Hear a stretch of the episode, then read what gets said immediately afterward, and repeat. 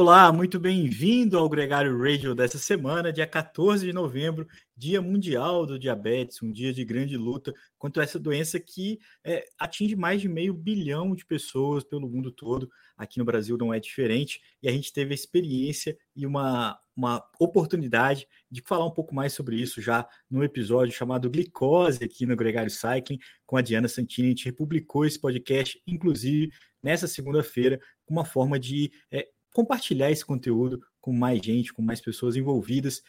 Bem-vindo a esse programa que fala sobre o noticiário do ciclismo, mas também que compartilha informação importante como essa. Aqui ao meu lado, para me fazer companhia nesse podcast, sempre ele, craque Nicolas Sessler. Nicolas, muito bem-vindo. Um programa que já batizado com a sua cara, off-season, off-season das estrelas, dos profissionais, do World Tour, você tem aproveitado bastante esse momento da temporada, né, Nicolas Sessler? É, só no modo Homer Simpson, Leandrão. É, fase Homer da temporada é só donuts, cerveja e o pedal é com esse objetivo de momento. pra, Rapaz, a gente tem depois que poder participar. parar na cervejaria e, e, se divertir um pouco.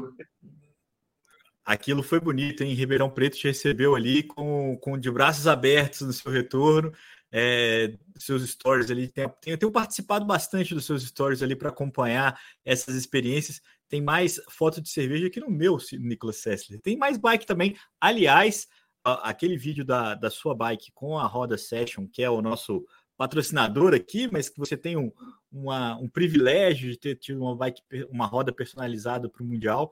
É, aquela roda é muito maneira, né, cara? O giro verde, amarelo e azul ali dá um, dá um astral muito maneiro que honra que você deve ter de, de poder usar uma roda como essa, né? Ficou, ficou, ficou legal, né, cara? Aí com, pô, super obrigado o Fernandão. Até tive aqui essa semana, porque é o que a base da session é daqui, né? O Fernando Simeone que criou a, a empresa e e é o, o sócio, é, sócio fundador e que leva toda a parte de desenvolvimento. Eu fui tive lá com o André que participou, André Rios que participou também no programa da semana passada do Tech, e é muito legal. E o carinho de estar em casa, né? Pô, é, é muito gostoso e ver, ver ele estava mostrando, por exemplo, mesmo para essa roda, eu, eu não sabia como eles fizeram os stickers, a, o acabamento que eles usaram e tudo, porque foi um design diferente, não tá, não é na, não entra na linha de, de produtos normais, né? E com uhum. razão, afinal de contas, foi para uma para uma data legal, né? Dessas coisas que você leva e guarda para para a vida toda, que foi o Campeonato Mundial, então é, é, é, gostoso. Eu confesso que super obrigado aí todo mundo que está que é muito legal voltar e, e, sentir esse, esse calor de casa, né? Tô, tô curtindo pra caramba, Leandrão. Por enquanto no modo dos Homer, donuts e cerveja, e mais agora já, acho que daqui a pouco já tem que, acho não, já está na hora de apertar as calças e voltar, é. sair do modo do modo Donuts, porque senão vai dar, vai dar ruim a temporada, daqui a pouco começa. É um período de transição. As né, bochechas é, entregam. É o sorriso Ô, Nicolas, né? Sorriso Traquinas. É engraçado que a sua experiência ela reflete a experiência de todos os profissionais que estão nesse momento da temporada. A gente percebe o Vinícius Rangel, por exemplo, que fez seu primeiro ano no Movistar, é, pedalando lá no Rio de Janeiro e, e reunindo muitas pessoas junto com eles é, para poder é, trocar as experiências, né? Compartilhar um pouco do que ele viveu, e, e isso é uma coisa é, engrandecedora para ele, quanto para toda a comunidade que acompanha.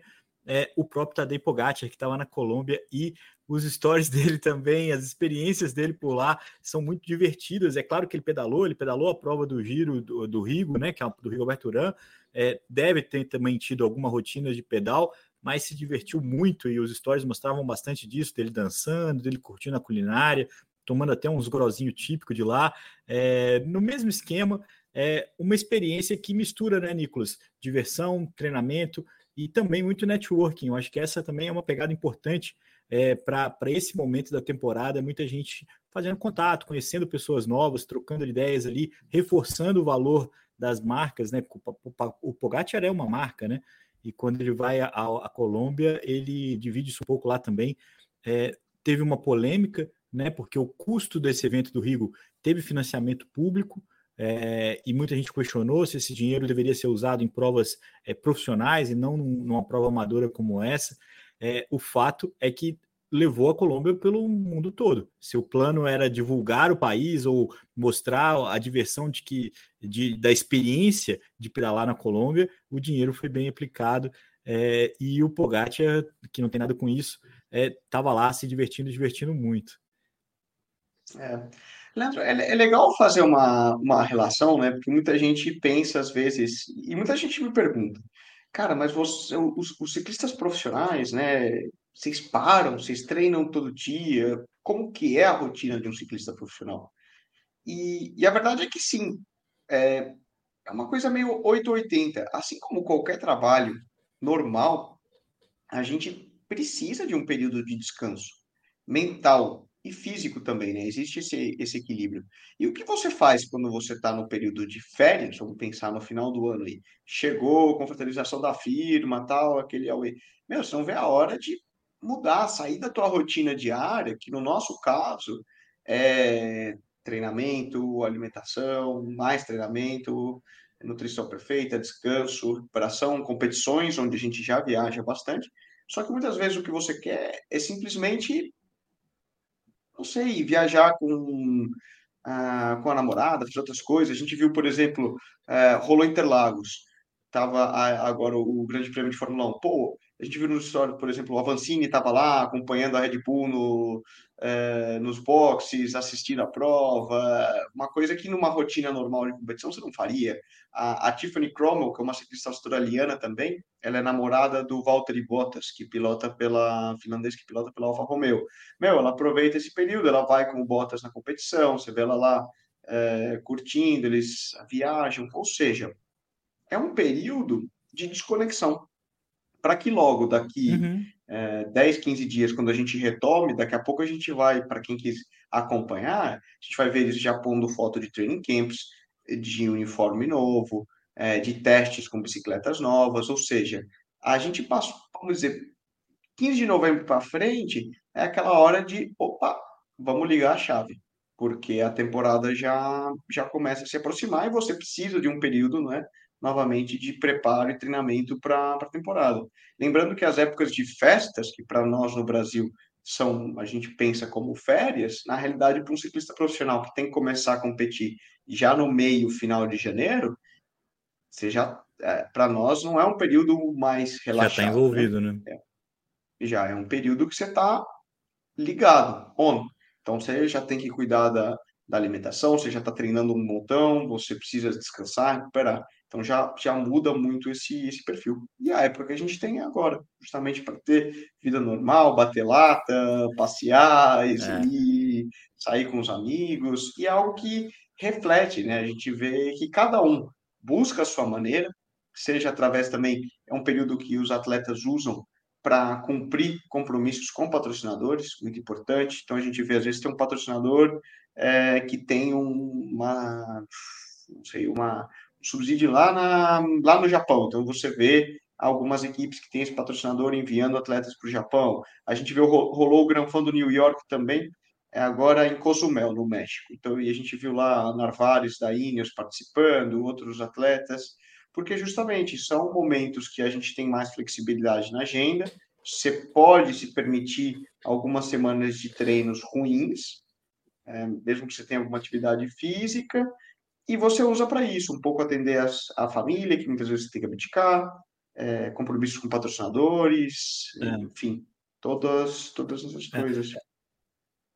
Lembrando que a gente tem um episódio dessa semana que fala justamente sobre isso, onde o Hélio, que é um treinador do mountain bike, treinador do Avancini, explica um pouco do, dessa conexão e desconexão. O próprio Arthur Ferraz também, que é um psicólogo do esporte, também explica isso. Vale muito a pena ouvir essas experiências como é, entender o off-season como uma desconexão importante, mas também uma transição, uma parte do treinamento. Né? Você está interrompendo o que você fez esse ano e está planejando o que você vai fazer o ano que vem. É, amanhã, inclusive, a gente tem uma, um, um, post no, no Instagram da Gregário com algumas dicas do Rodrigo Tomé, que é um outro treinador, e ele fala justamente isso, Nicolas.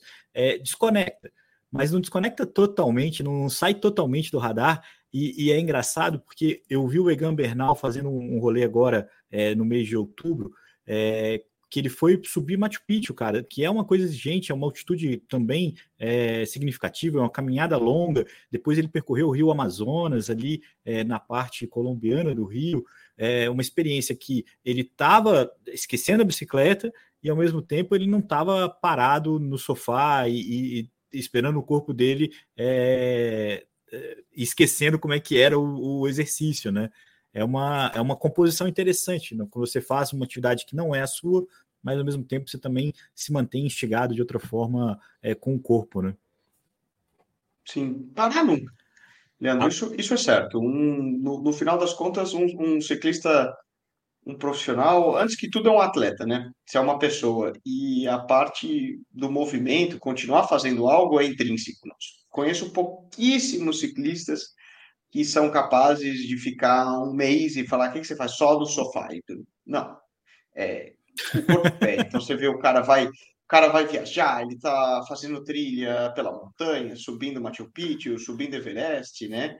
Teve, curiosamente, a, se não me engano, foi a Sheila Gutierrez, uma ciclista hum, espanhola, até correu pela, pela Movistar feminina. Ela foi e ela subiu até segundo ou terceiro base camp do Everest para fazer a subida, que, que é algo totalmente fora do tradicional, né? Toda uma viagem, toda uma estrutura, porque justamente, né? Você quer às vezes a gente, o ciclista tem vontade de fazer outras coisas que a rotina de trabalho não permite, assim como uma pessoa que trabalha num escritório, como um médico, um engenheiro, tem sua rotina que às vezes dificultam fazer uma viagem de bike no meio do ano. A diferença é que você troca e, e vai fazer essas coisas que hum. o, o, ano não te permite é. fazer. Né? Vida normal, muita gente pensa, né? Ah. Nossa, mas te controlam, te proíbem isso? Depende. Algumas equipes proíbem determinadas atividades para evitar lesões. A gente já viu muitos casos né, de fora de temporada, gente que cai, quebra a perna jogando futebol, alguma coisa assim, e depois no final sim, das sim. contas rompe ligamento, acaba dificultando. Outros preferem deixar livre. É. Falando em cair, o Giacomo caiu, quebrou a clavícula pedalando, treinando já é, o sprinter da equipe Israel. Aliás, Nicolas, uma última pergunta para encerrar esse bloco, dessa parte dessa nossa conversa, é como é que é o off-season de quem ainda não está com 2023 planejado? Porque a gente tem uma dança das cadeiras aí que a música ainda está tocando, mas tem cada vez menos cadeira é, disponível, né? A gente tem uma série de ciclistas ainda, o próprio Mark Cavendish, que ainda não divulgou o futuro dele, a Baby Hotels, que é a equipe que ele deveria, poderia, mas estava mais propenso aí, é, tá numa situação complicadíssima, até para os ciclistas que já estão lá hoje. É, e, e, o tempo passando, né? As festas de final de ano chegando, as férias acabando, e muita gente ainda não tá, sabe o que, que vai ser de 2023 quanto que isso pesa no off-season de um ciclista? É, é, não conseguir é, desconectar totalmente porque não está claro o que, que vai ser o ano que vem. Não, pesa, cara. É muito chato. E eu acho que é aquela, aquele tipo de coisa que você fala, meu, eu não desejo a, a ninguém, porque é a mesma coisa, vamos pensar, uma pessoa que está sem emprego. E você fala para uma pessoa é, que está sem emprego, Assim, literalmente, e, e, é isso, né? Você fala para uma pessoa que está sem emprego, já recebeu o aviso prévio que daqui 45 dias ela vai sair do trampo, e fala, ô, oh, vai de férias. Você consegue aproveitar? Curte aí. Curte aí, relaxa, tem que descansar, não faz nada é muito difícil você ter esse, esse lado, né? E vamos lembrar, teu emprego depende de você ter um contrato diretamente no dia 1 de janeiro. Vamos falar, né? Não é que você, bom, posso tirar aí uns seis meses sabáticos para dar uma passeada e pensar na vida. Não, não. É, é. Você precisa, né? É, então é difícil. É uma situação chata e uma questão emocional que não é, não, não é legal, como você mencionou, né? Existe, estão saindo várias notícias aí nessas últimas semanas sobre a Baby Hotels com relação à aplicação dela das datas de, de protocolos da, da UCI que não foram atendidas, eles também. não hum, Exato, e, e as, agora está praticamente acabando esses períodos. Vai, chega um dia que a UCI fala: olha, a partir de hoje, se vocês não têm os papéis sinto muito, mas vocês não podem ter a licença para o ano que vem. São épocas de protocolo, né? a UCI estipula diferentes deadlines. Então, certamente, são dias tensos que é, estão rolando ali na, na França e em toda a estrutura. É a principal equipe, eu acho que hoje que está aí em xeque com relação à né? documentação né? e, e continuidade do projeto.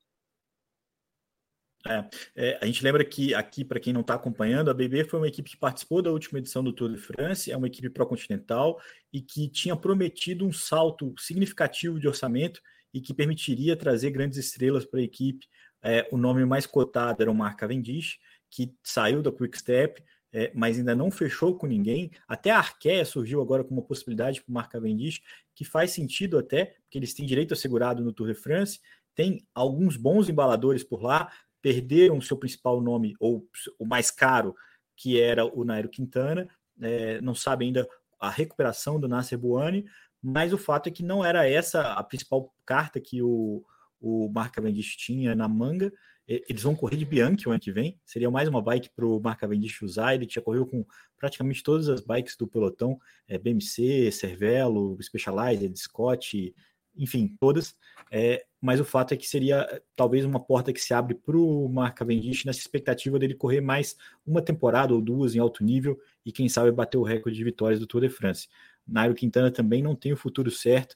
É, essas são as pautas que ainda rondam aí né, esse final de ano.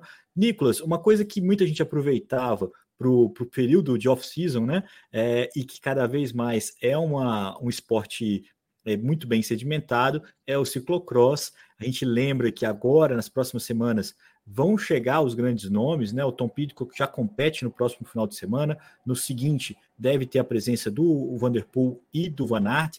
E mais, a gente teve a quinta etapa nesse final de semana. É, uma surpresa, a, a Frank Van Empel não venceu. Quem venceu foi a Unrude a uma outra prodígio é, neerlandesa, né? Ela que corre a estrada pela equipe Trek é, e corre por uma é, similar, né? A Baloise Trek Lions é, no ciclocross. Ela foi camisa branca do Tour de Femme, bateu essa quinta etapa nesse, nesse final de semana.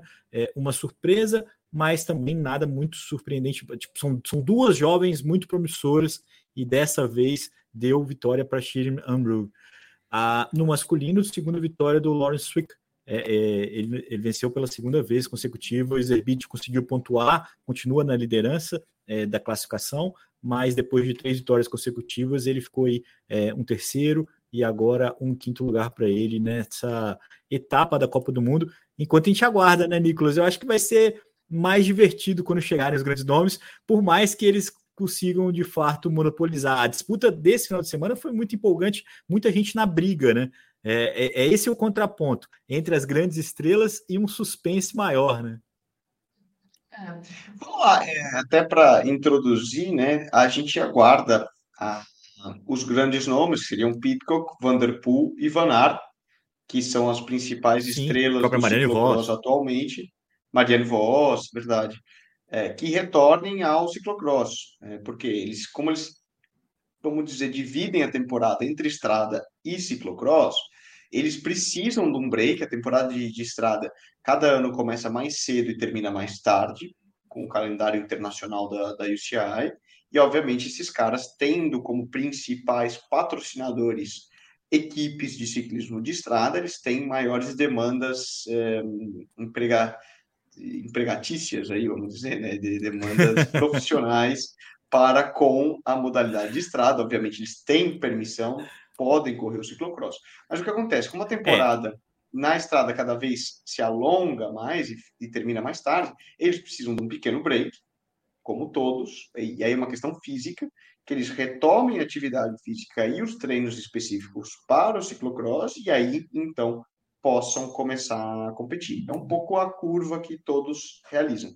E eles começam a competir um pouco mais tarde do que aqueles que hoje competem por equipes 100% focadas no ciclocross.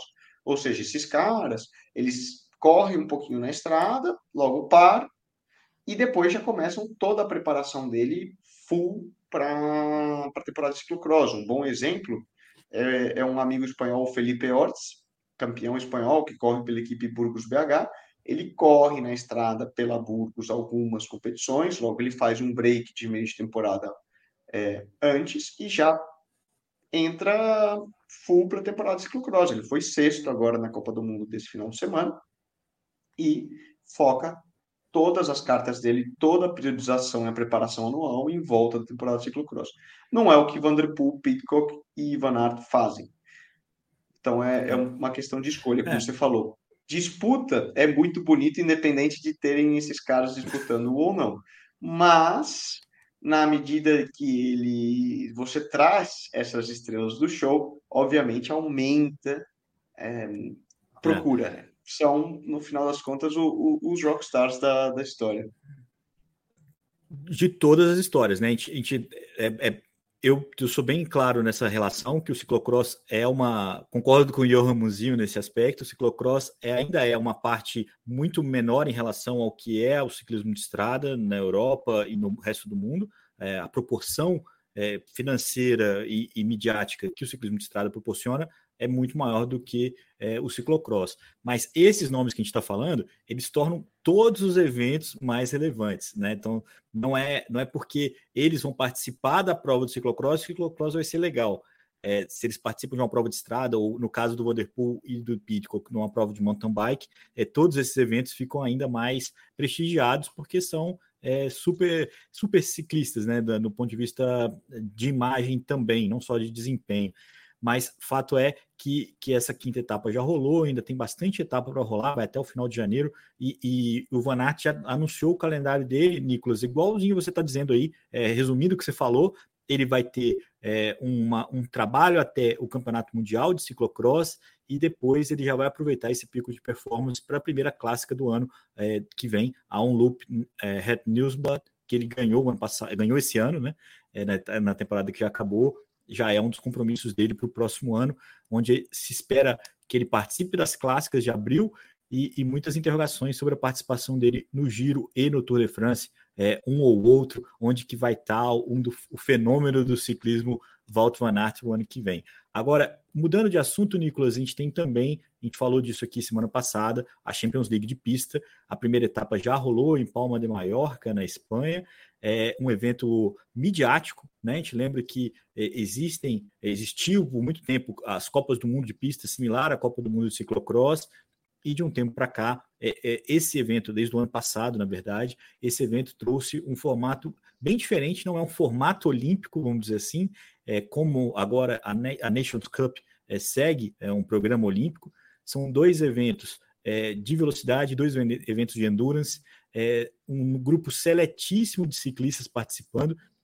Não foi diferente nessa primeira etapa, é, tanto que o, o, ciclista irlandês, né, o Harry Laversen, que pela segunda vez está nominado para o Velodor, né, o único ciclista de pista é, dois anos consecutivos participando dessa eleição junto com ciclistas de estrada. Não estou falando na história, estou falando desse nessa eleição. Ele ganhou a, a, primeira etapa pela soma dos dois resultados. Ele está liderando a competição, né? Ele ganhou a prova do Keirin, que ele é atual tricampeão mundial, e ficou em terceiro, é, em segundo no sprint. E aí, de uma forma bem dominante, ele conseguiu é, ser o primeiro líder é, na prova feminina. Também uma campeã olímpica é, lidera num cenário diferente, porque ela ficou em dois quartos lugares nas provas de velocidade quem ganhou foi a Matilde Gross e a Marta Baiona, uma colombiana, é, mas ela foi mais regular que essas duas e sai líder dessa primeira etapa. Lembrando que são cinco etapas, é, eles vão participar também já no próximo final de semana, já tem a segunda etapa. Eles vão correr é, Fugiu Berlim, é, depois é, o, no Velódromo Olímpico de Paris e depois duas etapas consecutivas em Londres. É, esse é o Champions League é de track, é track, track Champions League, né? Nas provas de endurance, Nicolas, a vitória ficou, é, a vitória, a liderança desse primeiro final de semana ficou com o britânico Mark Stewart. É, ele venceu uma prova, ficou em terceiro na outra, ficou em terceiro na eliminação. Ele que correu pela Bolton, a equipe que o ano que vem vai ser pro Conte, a equipe neozelandesa. É, ele é escocês, corre pelo Reino Unido, né, o Mark Stewart, e apesar do, de ser homônimo, ele não é filho do Jack Stewart, é o ciclista, o piloto famoso escocês da Fórmula 1, é, Mark Stewart, o ciclista britânico. Agora, no feminino, a Jennifer Valente, campeã olímpica também, tá vendo só? O naipe dos ciclistas é impressionante. Ela ficou com terceiro e um segundo lugar. São nomes que a gente costuma escutar justamente pela, pela falta de cultura de assistir o ciclismo cultura, né? É mundial. É. Eu acho que pela falta de, de, de, visibilidade que o próprio ciclismo de pista tem. E é justamente a tentativa da UCI, né? Só explicar, com essa Champions League de pista e de formar um evento super midiático, super legal de assistir, super legal de presenciar. Quem, quem tiver oportunidade de nos escutar e tiver passando por Berlim, ou tiver passando por algum dos locais onde vai rolar a Champions League de pista, fica a dica, busca uma entrada, você vai curtir muito, porque o evento é uma verdadeira festa, é. a maneira como eles montam ao redor, e tá ficando muito legal. Para tentar também, é a UCI tentando fazer um num papel de fomentar um esporte, trazer mais interesse, tanto através da TV como através dos eventos em si, transformar é, esses nomes que são gente muito boa, mas às vezes não não soa tanto, né? A gente não escuta falar tanto, justamente por ou pela falta de evento, pela falta é muito de, nichado. de visibilidade. É. é. muito nichado, exato. É, é um, é, o, a pista ela corre basicamente no, nesse mesmo período de, do ciclocross, né? No, no, no, período onde não tem as provas de estrada, é um calendário bem restrito, ainda mais do que no ciclocross, os caras de pista de velocidade, por exemplo, não tem espaço nesse, no ciclismo de estrada, não consegue ter uma. Uh, os caras de meio fundo, sim. Aí você tem o Filipe Gana, você tem o Elia Viviani, você tem o próprio ciclista da Bora, que foi campeão olímpico também, é, fugiu o nome dele. É, que são vários nomes, no feminino também a gente tem a Lotte Copec, então você tem uma certa familiaridade, mas o ciclismo de velocidade, as provas de velocidade na pista são muito específicas, é, é um pouco mais difícil a gente ver é, essa, esse intercâmbio entre modalidades quando a gente fala desse esporte. Então, a Champions League, de fato, Nicolas, traz essa, essa conexão, né? E, e, é um entretenimento. Acho que o principal é o entretenimento. São quatro finais de semana consecutivos, é um evento enxuto, é, com poucas provas, porque tem uma coisa do ciclismo de pista que é aquela coisa assim: são várias provas seguidas, várias eliminatórias, e aí você tá é, igual atletismo e natação, você tem uma mistura muito grande de eventos, né? Então você não tem um começo, meio e fim muito rápido. É, a Champions League é, lida com isso de uma forma interessante a gente vai continuar acompanhando esses eventos aqui é, semana após semana, Nicolas Sessler, e acompanhando um pouco mais é, essas disputas. Eu só não sei se ficou claro, mas a Jennifer Valente, a norte-americana, é a líder da, da classificação da Endurance, né, das provas de meio fundo é, na primeiro final de semana da Champions League. É, a Kate Archibald estava indo muito bem, é, ganhou a primeira bateria, ganhou a primeira prova, mas foi muito mal na segunda. É, ela foi eliminada na primeira volta, foi a primeira eliminada, e aí foram muitos poucos pontos que ela conseguiu somar. É, essa que é talvez a principal representante desse é, meio fundo é, feminino, a ciclista britânica também, super campeã, super medalhista. Bom, acho que a gente tem aqui um, um, programa caminhando para o final, Nicolas Sessler. Muito obrigado. Vou te liberar, porque já está meio dia e meia, já pode beber, né, Nicolas? Já pode tomar uma cervejinha. E, e... Nós já batemos 15, já, já bateu a, o modo comercial, só tem que dar uma levantada no pé agora, né? Pois Senão, é. quando começar a temporada em janeiro e começar a ter que subir, aí deu ruim, né?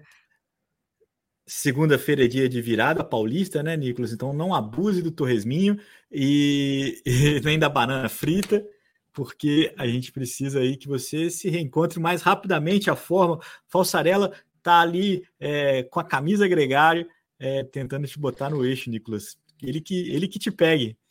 Cara, obrigado, um grande prazer. Muito obrigado a todo mundo que participou desse programa com a gente é, mais uma vez gravado ao vivo no YouTube, republicado é, no, no, seu player de podcast favorito. É, toda segunda-feira a gente se encontra por aqui e você pode ouvir a gente sempre quando e quando quiser, é, sempre quando e como quiser, porque a gente também está no YouTube é, e no seu player de podcast favorito, no nosso site também, no gregariocycling.club, a gente está lá. Nicolas, você fala uma Boa coisa? semana contei, não, e né? até segunda que vem. Até segunda que vem. Muito obrigado a todo mundo. Um abraço.